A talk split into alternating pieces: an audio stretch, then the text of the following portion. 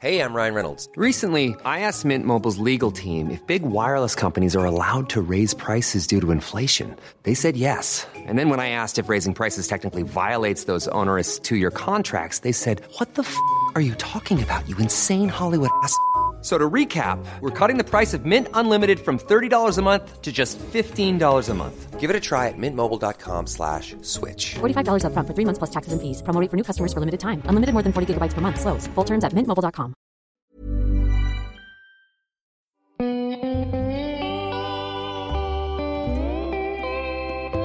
Cafe Lanzarote ja Lauri Saarilehto.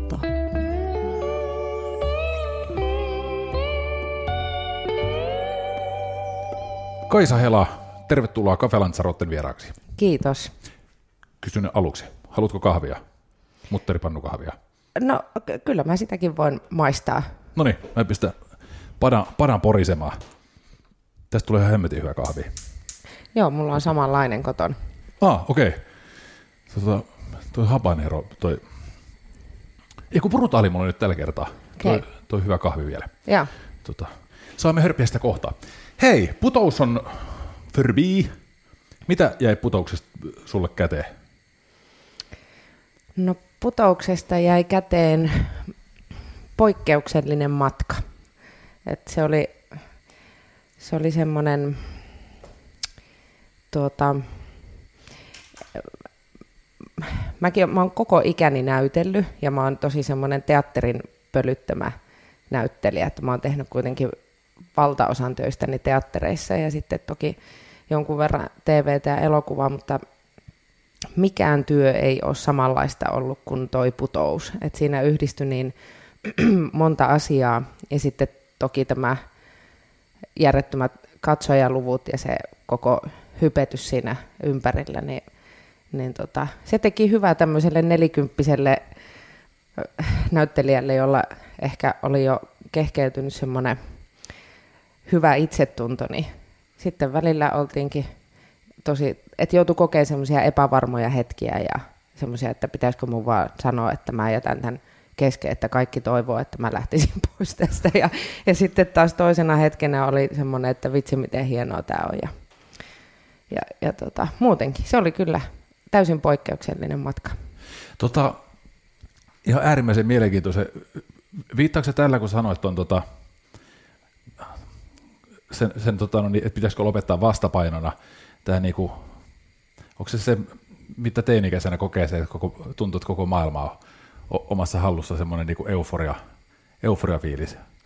Joo, kyllä se niin kun, jokaisen suoran lähetyksen jälkeen, niin se tunne oli kyllä aika uskomaton, että se semmoinen just semmoinen euforia ja semmoinen, että, että on käynyt jossain niin kuin vuoren huipulla niin kuin huutamassa kovaa ääneen jonnekin ja, ja joku semmoinen iso, iso tunne, josta mulla tuli myöskin sitten usein sunnuntaina niin semmoinen vähän krapula, Okei. niin he, henkinen krapula, että mitä mä nyt on taas käynyt huutamassa tuolla vuoren huipulla ja mitä ne ihmiset nyt taas ajattelee. Sitä niin kuin koko ajan tasapaino oli semmoisen kummallisen, se, se valtava huomio, mikä tulee siitä, että kun tietää, että on puolitoista miljoonaa ihmistä taas kattonut, niin se ajaa myöskin semmoiseen itsekeskeiseen ajatteluun väistämättä, että mitä noin nyt oli minusta mieltä. Ja se aiheuttaa sitten monenlaisia tuntemuksia, jotka sitten aina kun sunnuntaina oli potenut sitä sellaista kummallista henkistä krapulaa,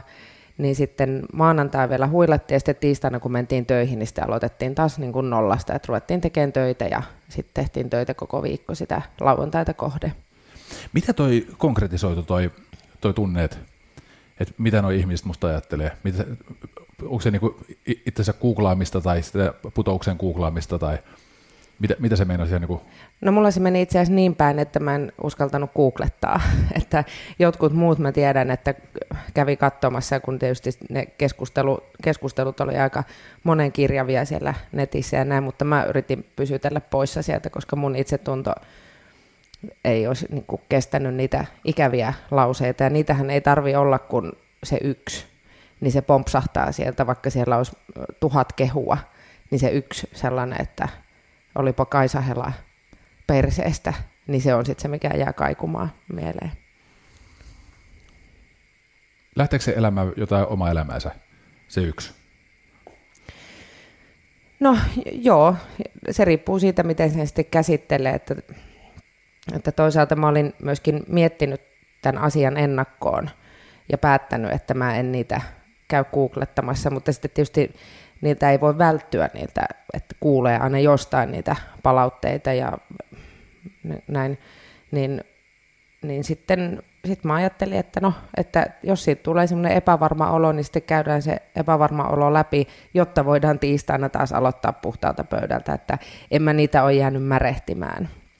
Mutta että, että nyt kun tässä on muutama viikko mennyt siitä viimeisestä lähetyksestä, niin, niin kyllä sitä niin kuin vieläkin jotenkin vähän päässä suhisee siitä, että mitä tässä oikein tapahtuu. Onko se sama fiilis kuin se, kun koulu loppuu, kun lukio loppuu ja ihmiset lähtee eri teille? On se varmaan joo, että toki lukio kestää vähän kauemmin kuin tuo meidän, mutta mekin oltiin kuitenkin puoli vuotta siinä niin kuin kimpassa. Et mehän aloitettiin jo lokakuun alusta treenaaminen ja inserttien kuvaaminen sille, että, että, että tavallaan kun se meidän ryhmä hajos, niin kyllä siitä välillä tulee niitä semmoisia, että, että missä ne nyt kaikki on. Ja kyllä me koko ajan viesteillään, tuolla meillä on semmoinen oma WhatsApp-ryhmä, niin sitten siellä aina kuulumisia vaihdetaan. Joo, mä ajattelen, kun tuohon liittyy tuo intensiivisyys ja tavallaan, että kun se on noin tunnetasollinen voimakas kokemus, niin sillä tavalla, vaikka se nyt ei kestänytkään kuin sen, sen puoli vuotta, mutta tai siis itse kun osallistunut joidenkin TV-tuotantojen tekemiseen, niin huomaa, että se on jotenkin semmoinen oma kuplansa tai oma maailmansa, joka, jonka loppuminen tuntuu kyllä jotenkin semmoiset, että siinä on uskomatta, siinä on niin määränsä enemmän voimaa tavallaan siinä sitovuudessa mm. se, sen ryhmän kanssa, mitä sitä voisi kuvitellakaan. Ja siinä on jotenkin just jonkin aikaakin tuotannon loppumisen jälkeen tulee semmoinen fiilis, että, että, tota, no niin, että nyt niin joku ihmiset puuttuu ja sitten joku tietty jopa elämän rytmi niin tavallaan puuttuu. Että, niin. että siinä joutuu vähän niin kuin, ja tuntuu, että mitä, mitä tavallaan voimakkaampi, niin kuin mitä intensiivisempi se, se tuotanto on ollut, niin sitä jotenkin vahvempaan se, vahvempaan se tulee. Niin, ja toki tuossa oli Aimo Annos painetta ladattu meille, joka me selätettiin porukkana, ja, ja sitten aina myöskin se jännitys, joka niin kuin tietysti siinä ihan ekassa suorassa lähetyksessä oli jotenkin maksimaalinen, mutta, mutta sitten vaikka se lähtikin niin kuin hyvään plaaniin se meidän ohjelma, ja me saatiin niin kuin ryhmänä hyväksyntä, että okei, että tästä tulee hyvä kausi, niin silti kuitenkin aina se viisi minuuttia ennen kuin alkaa se suora lähetys, niin olihan se niin kuin ihan käsin kosketeltava se tunnelma ja jotenkin semmoinen hurja ja, ja erilainen kuin ensi-ilta jännitys. Että to, siinä oli jotain niin kuin erilaista. Varmaan myöskin se, että se muoto on niin erilainen kuin teatterissa. Osaatko pukea sanoa, miten se tuntuu erilaiset? ensi jännitys ja sitten tämä niin ensimmäinen suora lähetys, jännitys. Mitä ero niillä on? No, mitenhän mä sen pukisin? Ehkä se on vaan just se, että kun se, se, se muoto, mitä me tehdään, on niin erilainen, niin sitä käsittelee vähän erilaisena. Se on se, että tuossa putoksessa me ollaan myös omana itsenämme. Että teatterissa sä oot kuitenkin sen, se näytelmä ja se sun rooli suojaa sua. Mutta sitten kun me mentiin tonne niin omilla nimillämme, sehän alkoi aina kuitenkin sillä, että me seistään siinä rivissä me ja sitten puhutaan omana itsenämme, niin, niin siinä on jotenkin vähän paljaampi. Kuinka selkeä tuo raja on, esimerkiksi sulla? No, on se, on se niin aika tosi selkeä, että, että, että mm, mun on esimerkiksi helppo katsoa äh, jälkikäteen omia töitäni silloin, kun mä oon roolissa, mutta mun on tosi vaikea katsoa äh, mua niin kuin omana itsenäni. Että mä harvoin katson mitään omia haastatteluita tai semmoisia, mun on vaikea käsitellä sitä. Mutta, mutta sitten jos mä katson itseäni elokuvassa tai TV-sarjassa, niin mulla ei ole mitään vaikeuksia, koska mä pystyn erottelemaan sen, että mä katson sitä ihan vaan ammatillisesti. Okei, aika jännä. Mm. Osaatko sanoa, mihin eri asioihin sitä kiinnittää, tai tuleeko siinä jopa sellainen, Jos sä katsot itseäsi elokuvassa, niin pystyykö sä unohtamaan, että sä oot sinä, joka siinä elokuvassa on? Joo, koska se on, se on hallitumpaa, koska se on harjoiteltua, se on suunniteltua, se on, joku on kirjoittanut ne tekstit mun suuhun. Ja se on varmaan just se, että se on niin kuin hallitumpi se, mutta sitten jos mä katson itseäni puhumassa omana itsenäni ja mä en ole suunnitellut sitä, enkä mä pysty hallitsemaan mun jotain tekemisiä tai ilmeitä tai jotain, niin, niin sitä on niin kuin hassu katsoa. Mutta että sitten kun mä oon roolissa, niin mä tiedän jo, mitä mä siellä teen. Okei. Mä pystyn katsomaan sitä paremmin. Että sitten se on enempi semmoista, että aa okei, nyt kun mä ratkaisin ton noin, niin se ei ehkä näyttänytkään ihan siltä, mitä mä oletin, että ensi kerralla mä teen sen vähän eri tavalla. Ja, mutta että enhän mä voi itseäni niin kuin, oikeana ihmisenä ohjata.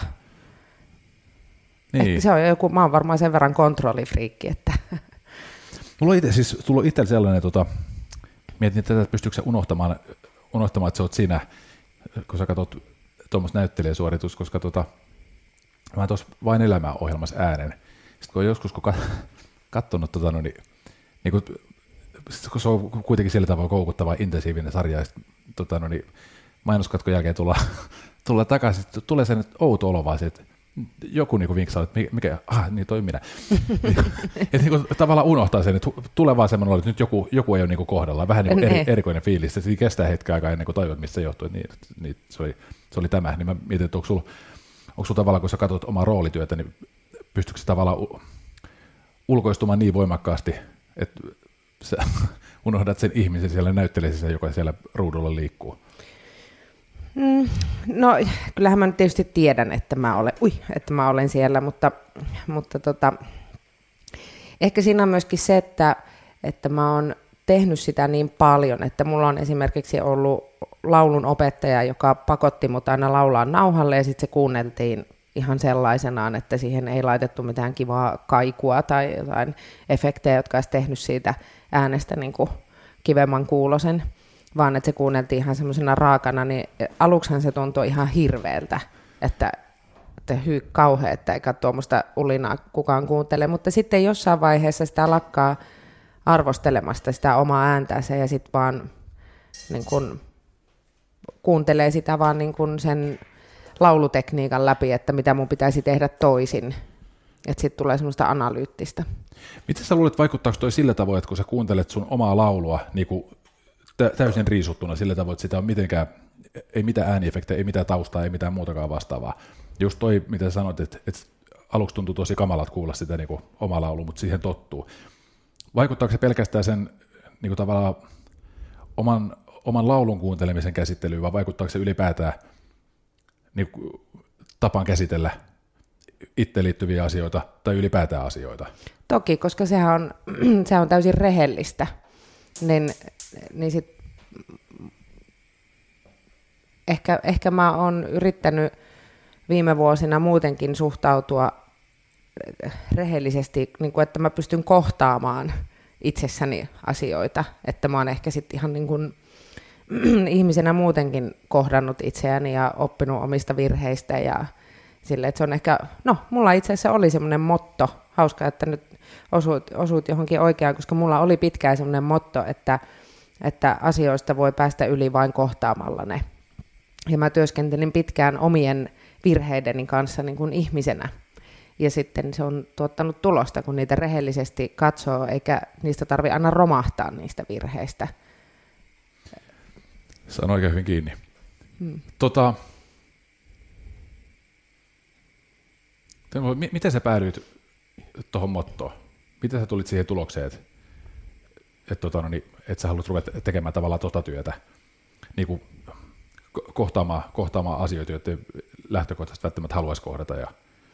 No se oli semmoinen käännekohta elämässä, että tajus, että nyt, nyt on semmoinen tilanne, että mä oon hakannut päätä seinään ja sitten siinä oli monta monessa ja sitten mä tajusin, että tästä on nyt niin kuin yksi reitti vaan pois, että se on se, että, että mun pitää itseni kanssa työskennellä ja lakata syyllistämästä muita niistä epäonnistumis, epäonnistumisista. Mikä muuttui sen jälkeen? No ensinnäkin mä olen naimisissa. Tämä ehkä niin kuin liittyy epäonnistuneisiin parisuhteisiin pitkälti, joista mä syytin aika vahvasti aina muita. Ja sitten mä tajusin, että, että on vain yksi asia, joka yhdistää näitä epäonnistuneita parisuhteita, että se on minä. Että kyllä nyt on pakko, pakko hyväksyä se. Ja sitten siinä oli muutenkin elämässä tapahtu, tapahtu isoja, isoja asioita. Ja sitten mä vaan päätin, että nyt, nyt on tämmöinen hetki elämässä. Ja, ja sitten se oli itse asiassa aika niin kuin kiinnostavaakin se tutkia sitä, että miksi mulla on jotain käyttäytymistapoja tai että miksi mä tässä kohtaa teen aina tämmöisiä valintoja tai miksi mä reagoin näihin asioihin näin ja sitten kun tajuaa, että, onkin, että näihin voi reagoida näihin asioihin muullakin tavalla ja et mä, mä ehkä aika sille analyyttisesti suhtauduin myös tähän niin kuin oman pään tutkimiseen. Tota, mun mielestä on äärimmäisen iso asia, siis yksilötasolla, siis ihan se, ne on suuria hetkiä, että mitä sä sanoit just äsken, että, että sitä mietit, että mikä näitä kaikki epäonnistumisia yhdistää ja kohtaat itsesi. Mm. Mutta kun musta tuntuu, että se on, koska se on yksilötaso aika suuri asia maailmassa, niin se on mun mielestä myös aika yhteiskunnallinen taso. Ja mun mielestä tavallaan toi toisten syyttäminen, tai se, että tota, no, niin jotenkin semmoisen oman virheellisyyden tai va- vajavaisuuden hyväksyminen ja kyky sen hyväksymiseen tuntuu, että on niin tänä päivänä tosi, tosi matala. Ja musta tuntuu, että tämä, niin maailma pyörii, me eletään hirvittävän vahvasti jotenkin semmoista, semmoista maailmaa, jossa niin kuin tavallaan se kaikki kielteinen on aina jostain ulkopuolelta tulevaa. Mm. Et niin kuin, kauhean voimakas niin kuin uhriutumisen aikaa eletään, eletään sillä tavoin. Niin tuo on jotenkin kauhean ilo, ilo kuulla, että tota noin, niin, noin hienoja hetki jotenkin, kun huomaat, että ihmiset jotenkin kykenevät ottamaan ottamaan tilanteen sillä tavoin niin kuin omaan kontrolliin ja katsomaan, että, että miten itse pystyy sitä niin kuin maailma tekemään osaltaan ja itselleen ainakin paremmaksi. Mä uskon, että se nyt varmaan, varmaan toimii sitten niin kuin, ehkä, ehkä toisi jonkinnäköistä pioneerityötä tavallaan, mm. mitä, mitä tuossa tapahtuu. Hei, välikysymys, haluatko sokeria? Ei sokeria, mutta maitoa kyllä, kiitos.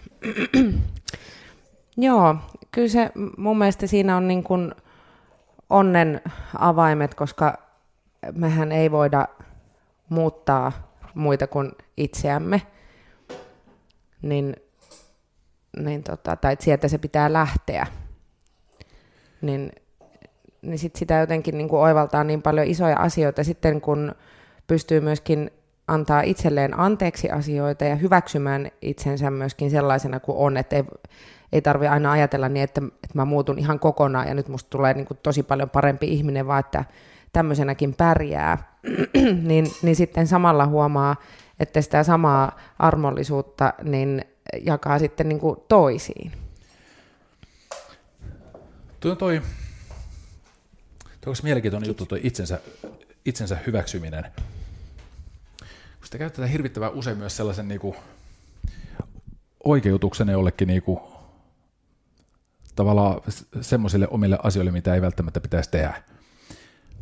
Mutta kun sitten sit kun sen asian ymmärtää sillä tavoin, että,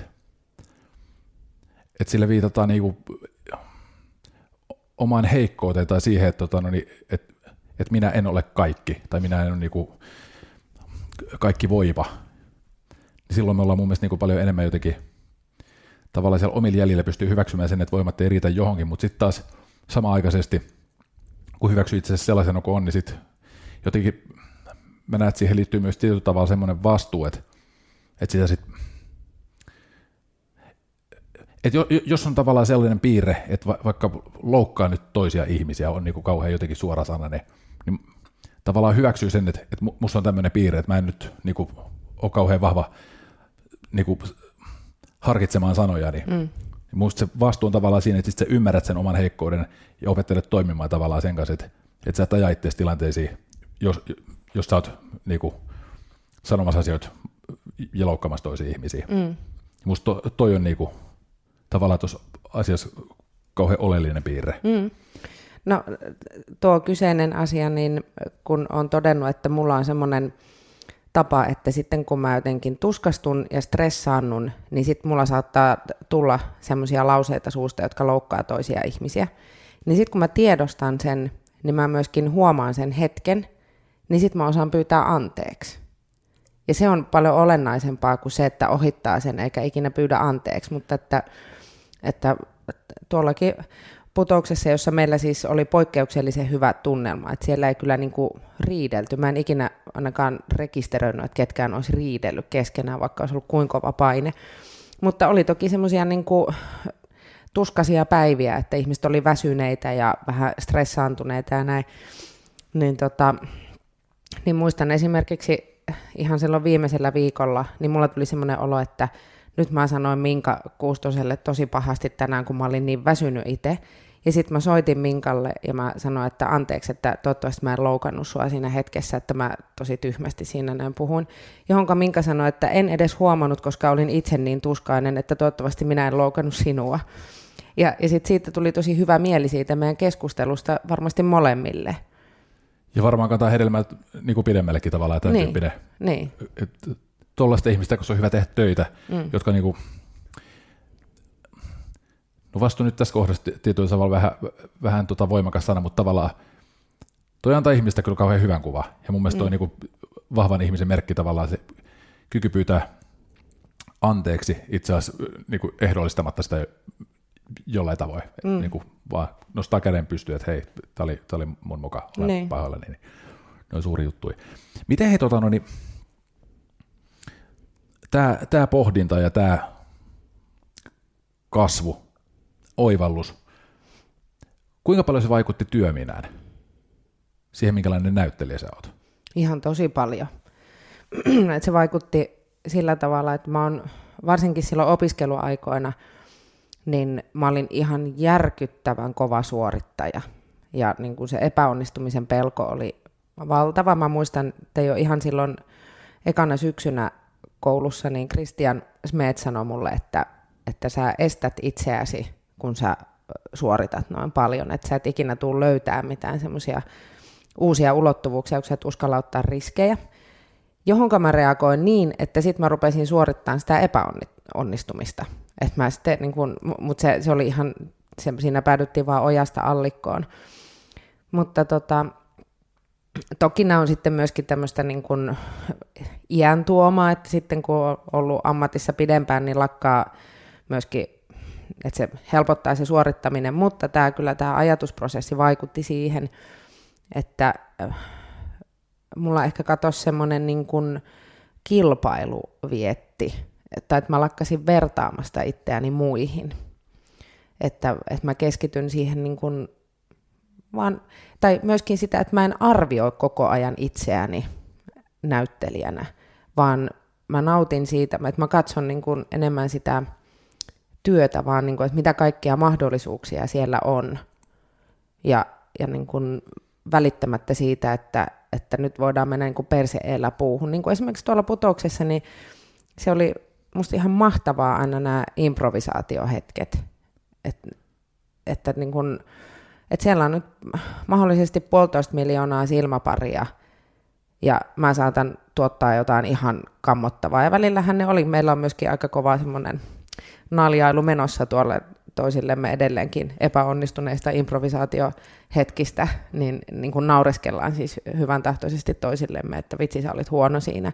Mutta se on mun mielestä parasta, koska se on se, mistä niin jotenkin ammentaa.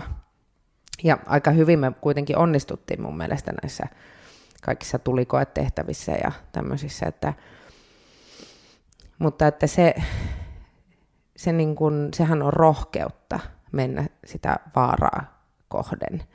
Ja siitä mä oon kauhean onnellinen, että mä oon saavuttanut sen rohkeuden siihen, että, että vaikka toisaalta, niin kuin mä sanoin, että mä oon vähän kontrollifriikki, niin sitten toisaalta niin kuin, musta on myöskin se ääripää, että mä en pelkää laskea sitä suojausta kokonaan pois ja mennä vaan jotenkin päätä pahkaa jotain asiaa kohden. Varsinkin, jos on vaikka joku hyvä ohjaaja, joka houkuttelee, että tuu vaan tänne suuntaan, että tehdään vaikka jotain roolityötä, että tuu, tuu, tuu tänne näin, että kokeile näin. Niin mä yleensä pyrin sanomaan kaikille ohjaajille joo ekan kerran. Että sitten toki, jos on huono valinta, niin sitten otetaan takapakkia ja näin, mutta että, että mä aina kokeilen se, mitä ehdotetaan, koska mä en ikinä tiedä, mitä se voi tuottaa ennen kuin mä kokeilen. Minkälainen ympäristö sulla itsellä on niin kaikkein turvallisinta, antoisinta, se Hiring for your small business? If you're not looking for professionals on LinkedIn, you're looking in the wrong place. That's like looking for your car keys in a fish tank. LinkedIn helps you hire professionals you can't find anywhere else, even those who aren't actively searching for a new job but might be open to the perfect role. In a given month, over 70% of LinkedIn users don't even visit other leading job sites. So start looking in the right place. With LinkedIn, you can hire professionals like a professional. Post your free job on linkedin.com slash people today. semmoinen, missä sä koet, että sä saat itsestäsi eniten ikään kuin irti? Niin kuin työ, työssä tarkoitan. Niin. No, toki semmoinen, semmoinen missä on niin kuin tekemisen meininki ja kannustava ilmapiiri, että, et, ja ohjaajalla on tosi iso vaikutus siihen, että et sit, jos ohjaajan kanssa ei synkkaa, ja se voi olla ihan vaikka vaan se, että on tosi mukava ihminen, mutta me puhutaan ihan eri kieltä, että mä en ymmärrä sen ohjeita, niin se tietysti niin vaikeuttaa sitä. Mutta sitten myöskin mä oon tosi herkkä semmoiselle niin kuin kateudelle ja kilpailulle ja, ja, ja lyttäämiselle. Että jos on ohjaaja, joka lyttää, niin sitten mä menen kyllä auttamatta ihan, ihan puihin. Mutta onneksi tänä päivänä semmoista on aika vähän, että, että mäkin silloin heti koulun jälkeen, niin nyt voin sanoa, koska hän on jo tuolla taivaallisissa teatteripiireissä, mutta olen tehnyt muun muassa Jouko Turkan kanssa töitä ja meillä oli, ei ollut kyllä ehkä ihan niin kuin, siis oli todella kiinnostavaa toki hänen kanssaan tehdä, mutta hän oli niin voimallinen persoona, joka tuli aika silleen ylhäältä käsin. Ja ehkä se, se olikin ihan niitä niin kuin viimeisiä, viimeisiä juttuja, mitä hän teki, niin, niin sitten kun ne lauseet aika usein alkoi sanalla ei, että ei noin, niin, niin se, se on semmoinen, joka vetää mut semmoiseen tilttiin, plus että mä olin just valmistunut teatterikoulusta, että mä olin vielä niin vihreä ja mä en osannut käyttää sitä työkalupakkia, mikä mulle oli annettu sieltä koulusta. Niin, niin tota. Mutta tänä päivänä musta tuntuu, että niin kun ohjaajien auktoriteetti on enemmänkin sitä, että ää, niillä on selvät sävelet siitä, mitä ne haluaa tehdä ja ne haluaa auttaa näyttelijöitä – että se, niin kuin se auttaa, auttaminen on niin kuin se sana. Jos sä nyt katsot taaksepäin tuota, tuota Turka-aikaa, se oli muuten melkoista myrkkyä. Haluatko lisää maitoa sinne? Ei, mulle tämä on Noniin, hyvä. hyvä. No, kato, mulla on enempi maitoa kuin sulle. Niin joo, joo. Mä kato, tuli sellainen, kun mä rupesin kaataa tuota kahvia, mä katsoin, että nyt on semmoinen väri, että nyt on parempi laittaa kaikki maito, mitä tuolta Joo, lähtee. tämä on oikein hyvä. Niin, kato, se kysyä tota, että, että se Turkan aika, niin tota, kun sanoit, että se, oli semmoinen, joka et, et, se alkoi monesti sanalla ei, ja se oli semmoinen yl, ylhäältäpäin tuleva. Koetko se tällä hetkellä, että siitä olisi jotain hyötyä nyt tällä hetkellä tavallaan siitä kokemuksesta, että on käynyt myös tuommoisella alueella? Joo, ja, ja siis tämähän oli vain yksi prokkis, että, että tota, ja tämä oli niin kuin 2000-luvun puolella, että mulla ei ole niin kuin Turkasta muuta kokemusta, mutta ehdottomasti joo, että, no ka- kaikki kokemukset on hyviä kokemuksia, että ainahan ne ohjaa meitä siihen suuntaan, mitä me ollaan just nyt.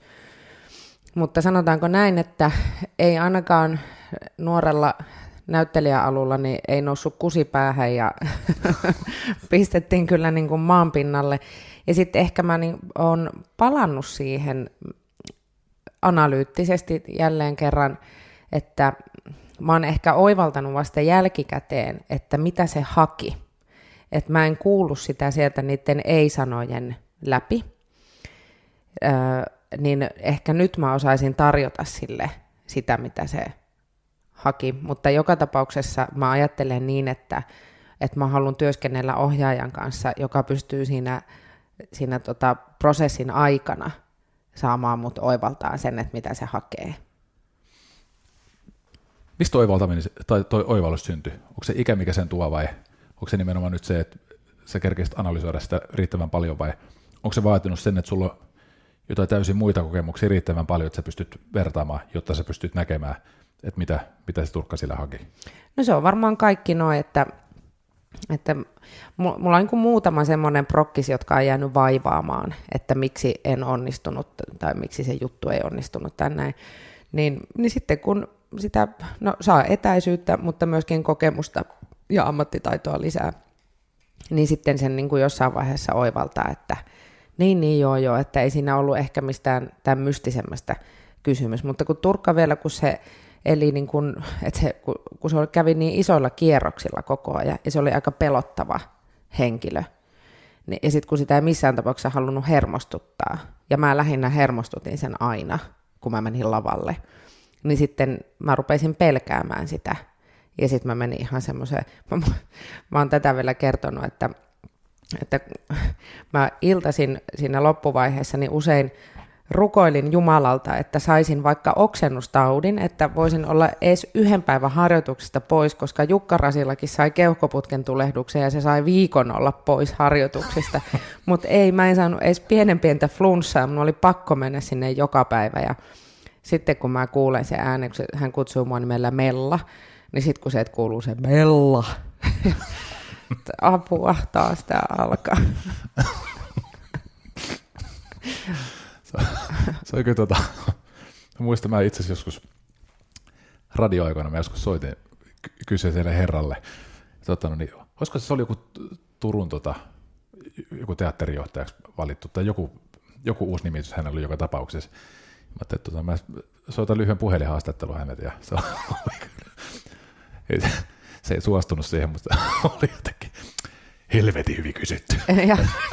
Ei saatana, kato. Ei. Mikä vuosi tämä on ollut? Tämä on ollut tota, ollut silloin Energylle, eli se on ollut niinku, sanoisin 2001-2002. No kato, se on ollut just sitä aikaa, tämä nimittäin tehtiin Turussa tämä Prokkis, Turkka ohjasi sinne silloin kaksi juttua. Se ohjasi sinne yksi yö ruotsalaista kesää jossa mä en ollut mukana, mutta sitten tämä toinen juttu oli, tämä oli konkurssisirkus, jonka se itse kirjoitti. Ja, ja tota, se oli aikamoinen sirkus se koko homma. niin sä oot varmaan soittanut siis hänelle juuri silloin. Jo, todennäköisesti. Se, koska se, se ennen sitä, niin sillä oli se, se oli sinne komiin tehnyt sitä juttua, mikä jäi kesken ja, ja sitten tuli nämä Turun jutut, mutta tota, se oli tosi hieno esitys se yksi yö ruotsalaista kesää, mutta että se konkurssisirkus siinä kyllä sattui ja tapahtui. Ja muistan vielä, että esit, yksi esitys oli, meillä oli vaan sitten seitsemän esitystä, kun siinä oli myöskin epäonnea, että siinä oli loukkaantumisia päärooleissa ja näin, että sitten siinä jouduttiin tekemään kaiken maailman muutoksia, mutta tota, yksi niistä seitsemästä esityksestä, niin kun se oli kuitenkin Turun kaupunginteatterin isolla näyttämöllä, niin siellä istui 30 taideopiskelijaa, jotka dikkas siitä ihan hirveästi. Mutta ihan sellainen pikkuinen kikkare siellä ison Joo. 700 ihmisen katsomoon siellä keskellä on ne 30. Mahtavaa. Että ei se mikään suuri sukseen ollut. Joo. Toi jäi vaan itselle jotenkin, tämä turkka siitä mieleen, se oli jotenkin todella hämmentävä tilanne, kun se, tota, itse asia meni täysin ohi, mutta se, että oli helvetin hyvin kysytty. no mutta hän on sitten tykännyt susta. Vähän vaikutti ainakin, mutta vasta kysyt tätä asiaa, niin mutta siitä hän oli äärimmäisen vaikuttuneen oloinen, että kirjoili sitä pitkä, pitkä aikaa siinä. Tota, no, mutta, mutta ha- haastattelupyyntö oli nyt liian, liian paha. Ei saatana. Huvittavaa. Hei, tota, tosta kun sä sanoit, mm, että se että sä lopetit sen kilpailun, että et niinku kilpailu vietti, jotenkin hävisi. Niin mikä, mikä sulle toi täyttymyksen, koska mä, mä siis muistin, mä itse aikoinaan urheilu, siis oikein niinku kilpailumielessä, ja mä muistan, että, tota, että sitten kun mä olin lopettanut oman kilpaurani, ja tota, sitten kun tuli se hetki, että, piti, että, että jotain pitää niin kuin tehdä sillä tavoin, ettei nyt ihan, ihan järkyttävän huono kunto, että se päästä, mä rupesin uimaan, niin mä muistan, että mulla oli hirveä niin kuin, ongelma sen uinnin kanssa, kun, niin kuin sille, että, että, että ei tässä ole mitään järkeä, niin kuin, miksi mä uin, koska mä en kuitenkaan, en mä osallistumassa mihinkään kilpailuun, mä en voi voittaa niin kuin, tavallaan mitään, että se oli jotenkin niin, kuin niin jotenkin se kilpailu oli iskostunut niin jotenkin syvälle tonne selkäytimeen, että et sitä piti niinku oikein ajattelemalla ajatella, että tässä on niinku muutakin, että täällä on niinku muukin tarkoitus täällä uinnilla, kuin valmistautua johonkin niinku mittatilaukseen tai, tai kilpailuun tai, tai voittamiseen ja näin mm. edespäin. Niin miten, mihin sulla tavallaan, jos sitä on aikaisemmin saanut onnistumisen elämyksiä kilpailullisesti, ei välttämättä kokemalla, että on parempi kuin toinen, vaan mm. niin kuin näin, jostain muista vastaavista, niin mitä, mikä sen täyttymyksen toi sen jälkeen, kun sä et enää kilpailu? No se on se, että, että ehtii näkee ympärilleen ja nauttii niistä hetkistä siinä, että koska miten sä näyttelijänä voitat toisen näyttelijän, kun tämä meidän työ perustuu vielä ryhmä, ryhmätyöhön, niin se, se menee ihan hukkaan se, sä et kerkeä nauttia niistä hetkistä, niistä, niistä hienoista näytelmistä tai TV- tai elokuvaproduktiosta, jos sä vaan kilpailet muiden kanssa. Se, se menee niin, kuin niin suppeeksi se näkökenttä. Se on, se on vähän sama kuin olin ystäväni Tiina Lymin kanssa Kreetalla yhtenä kesänä ja sitten tehtiin, siellä on tämmöinen Samarian rotko, joka on 16 kilometriä pitkä. Ja, ja me tehtiin sitten se Samarian rotkon vaellus. Ja se on semmoista kivi, kivi, kiven murikoita on siellä paljon, se on niin tosi haasteellinen semmoinen vaellus. Niin, tota, niin me Tiinan kanssa päätettiin, että me tullaan ekana maaliin. Ja sitten kun sehän on siis täynnä porukkaa, jotka on lähtenyt ihan eri aikaa, niin me koko ajan vaan ohitettiin kaikki sieltä, ja, ja siis meitä nauratti se hirveästi, että se oli vähän semmoinen läppä, mutta me päätettiin siis reippailla se todella, niin kun, että ottaa myöskin kaikki urheilullinen ilo siitä. Sillä seuraamuksella, että sitten me ei koko loppureissulla oikein pystytty enää kävelemään, kun me oltiin niin kipeitä, että me näytettiin siltä, että rouvat on lähtenyt nyt jonnekin seksilomalle. Ja, ja, ja sitten toisekseen, niin mä en muista mitään sieltä Samarian rotkosta, siitä luonnosta, koska me vaan katsottiin, että jaha, saksalaisturistit menee tuolle ja nyt mennään niiden ohi. Ja sitten me vielä soitettiin meidän miehille sieltä maalista, että me voitettiin kaikki täällä Samarian rotkossa. Ja mä muistan vielä, kun Heikki sanoi mulle, että minä uskon sen, että voititte, eikä häntä yllättänyt yhtään. Mutta se on vähän sama kuin se, että, että kyllähän se niin kuin, siis terve kilpailuviettihän pitää niin kuin virkeänä ja niin kuin suunnan eteenpäin. Mutta, mutta sitten pitää osata niin kuin pysähtyä ja nähdä siihen, jos esimerkiksi olisi käyttänyt tuon putousajan, tuommoisen, niin kuin, että on poikkeuksellinen matka ja, ja on niin kuin etuoikeutettu, että saa olla mukana siinä, koska aika moni näyttelijä haluaisi olla putouksessa. Jos se menisi siihen, että mä yrittäisin olla koko ajan tosi paljon parempi kuin Pilvi Hämäläinen tai Jenni Kokander tai kuka tahansa, niin, niin se, menisi koko, se menisi hukkaan. Se, mä missaisin kaiken sen hienon, mitä siinä on. Mutta me puhuttiin heti silloin lokakuussa, että tehdään tämä yhdessä – että kyllä ne ihmiset sitten meitä arvioi, niin kuin, että kuka oli paras ja näin, että meidän ei tarvitse miettiä semmoista, että me voidaan keskittyä siihen, että me ollaan ryhmä.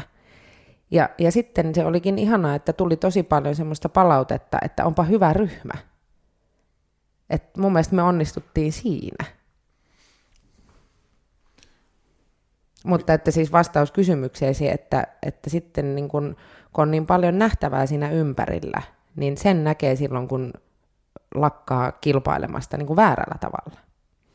Eli tuo on vähän niin kuin sellainen, että valitseekin juoksukilpailun sijaan itselleen ulkomaan matkaa.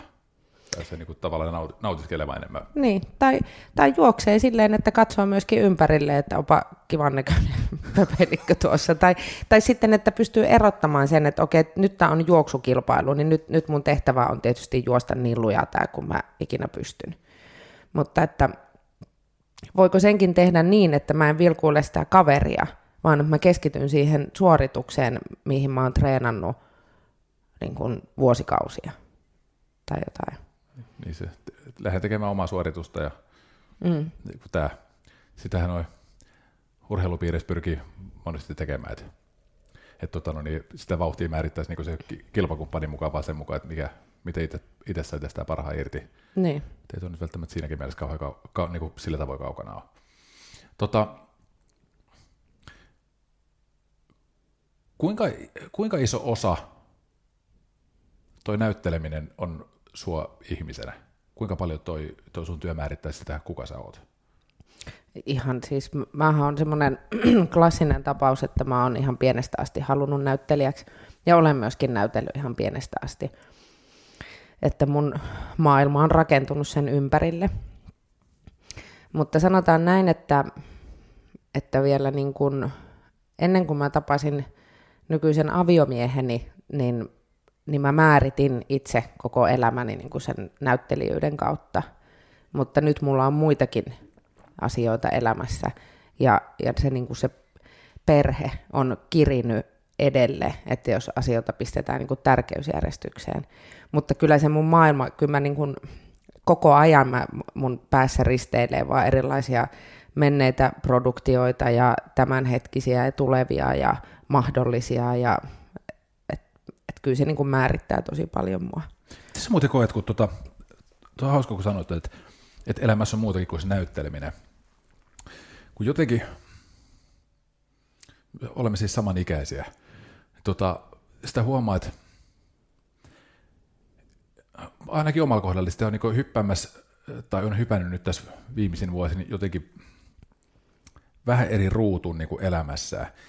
Jos siinä aikaisemmassa ruudussa oli tavallaan semmoinen kauhean vakaa usko siihen, että, että mitä enemmän sä niin panostat siihen, mitä sä teet, olkoon sitten vaikka työ tai urheilu, niin sen, sen parempi sä oot. Mitä enemmän sun koko maailma niin on, on siinä, mitä, mitä sä teet, niin sen vahvemmin siinä pärjää. Mutta sitten jossain kohtaa huomasin, että rupesin miettimään sillä tavoin, että vai onko se sittenkään ihan tervettä tavalla, että koko maailma pyörii sen, niin kuin, sen työn tekemisen ympärillä tai sen oman, oma urheilulajin ympärillä. Että et tuokse, se, et onko se jopa tarpeellisempaa ja onko se hyödyllisempää sillä tavoin, että sä et ole täysin naimisissa sen yhden asian kanssa, jotta sä saat siihen perspektiiviin niin kuin e-, enemmän ja ehkä monipuolistut, niin miten sä itse koet tuon?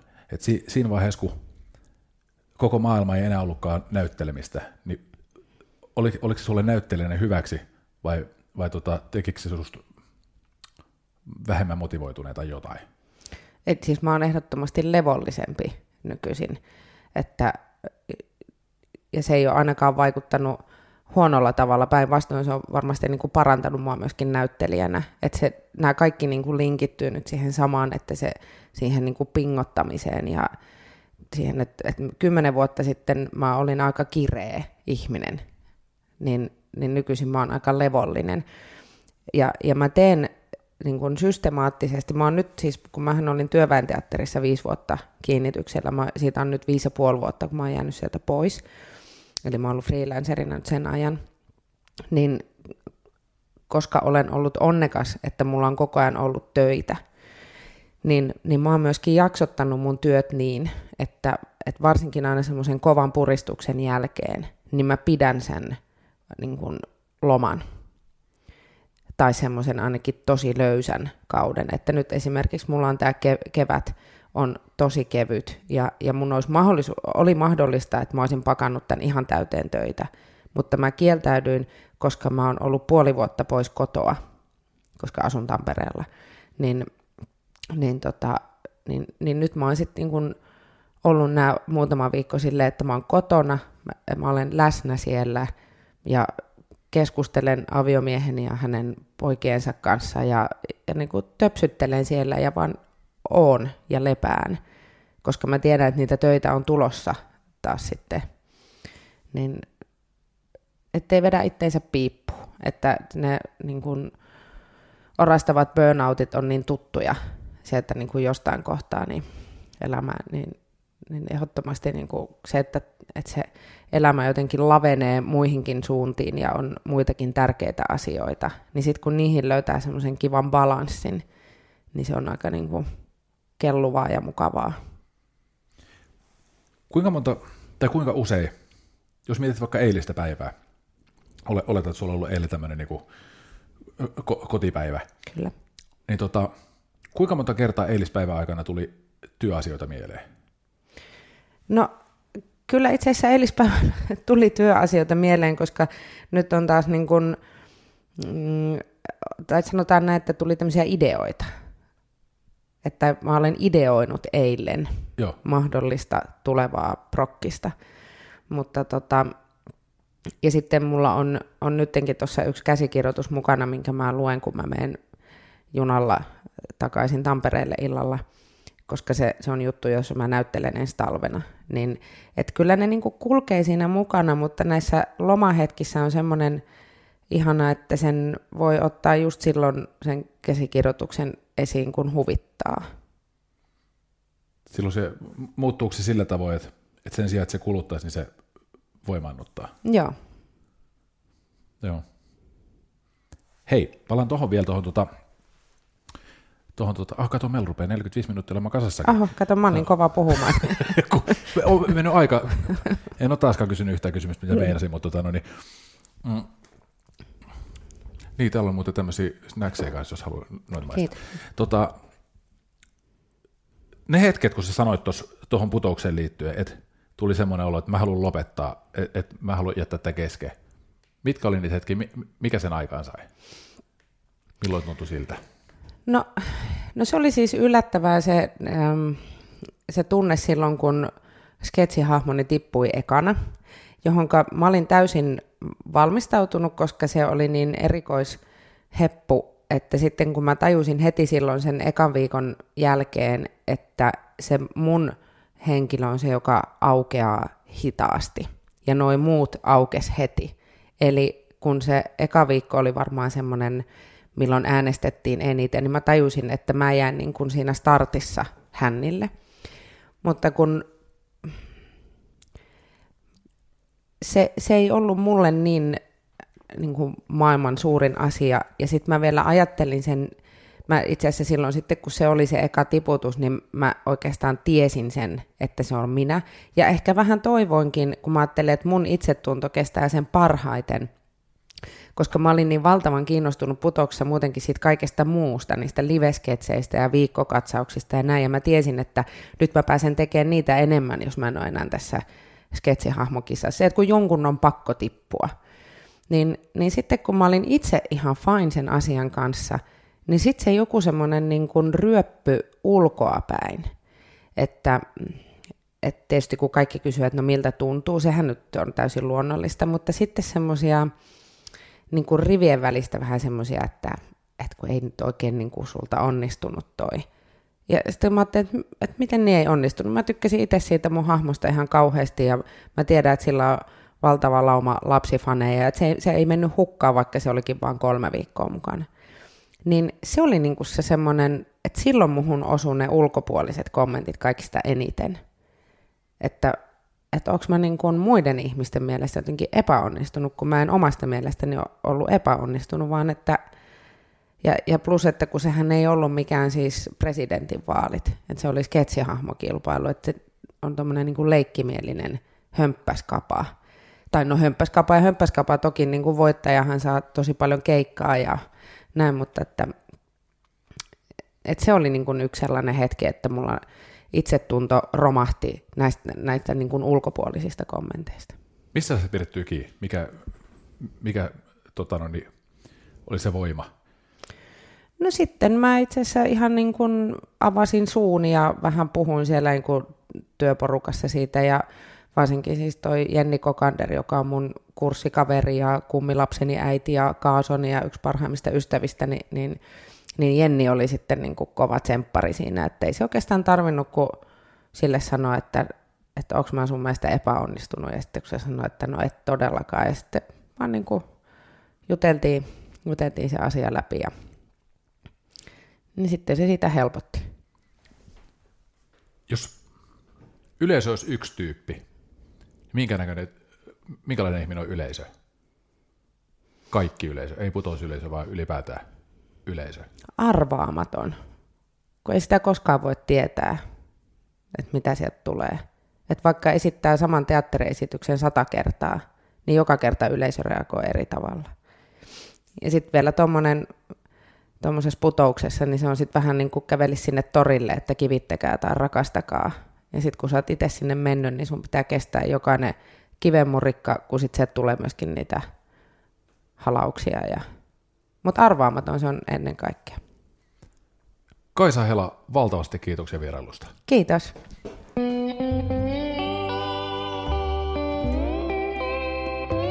Cafe Lanzarote ja Lauri Saarilehto.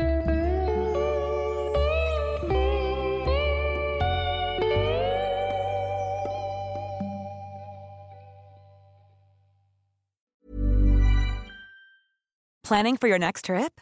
Elevate your travel style with Quince. Quince has all the jet setting essentials you'll want for your next getaway, like European linen, premium luggage options, buttery soft Italian leather bags, and so much more. And is all priced at 50 to 80% less than similar brands. Plus, Quince only works with factories that use safe and ethical manufacturing practices.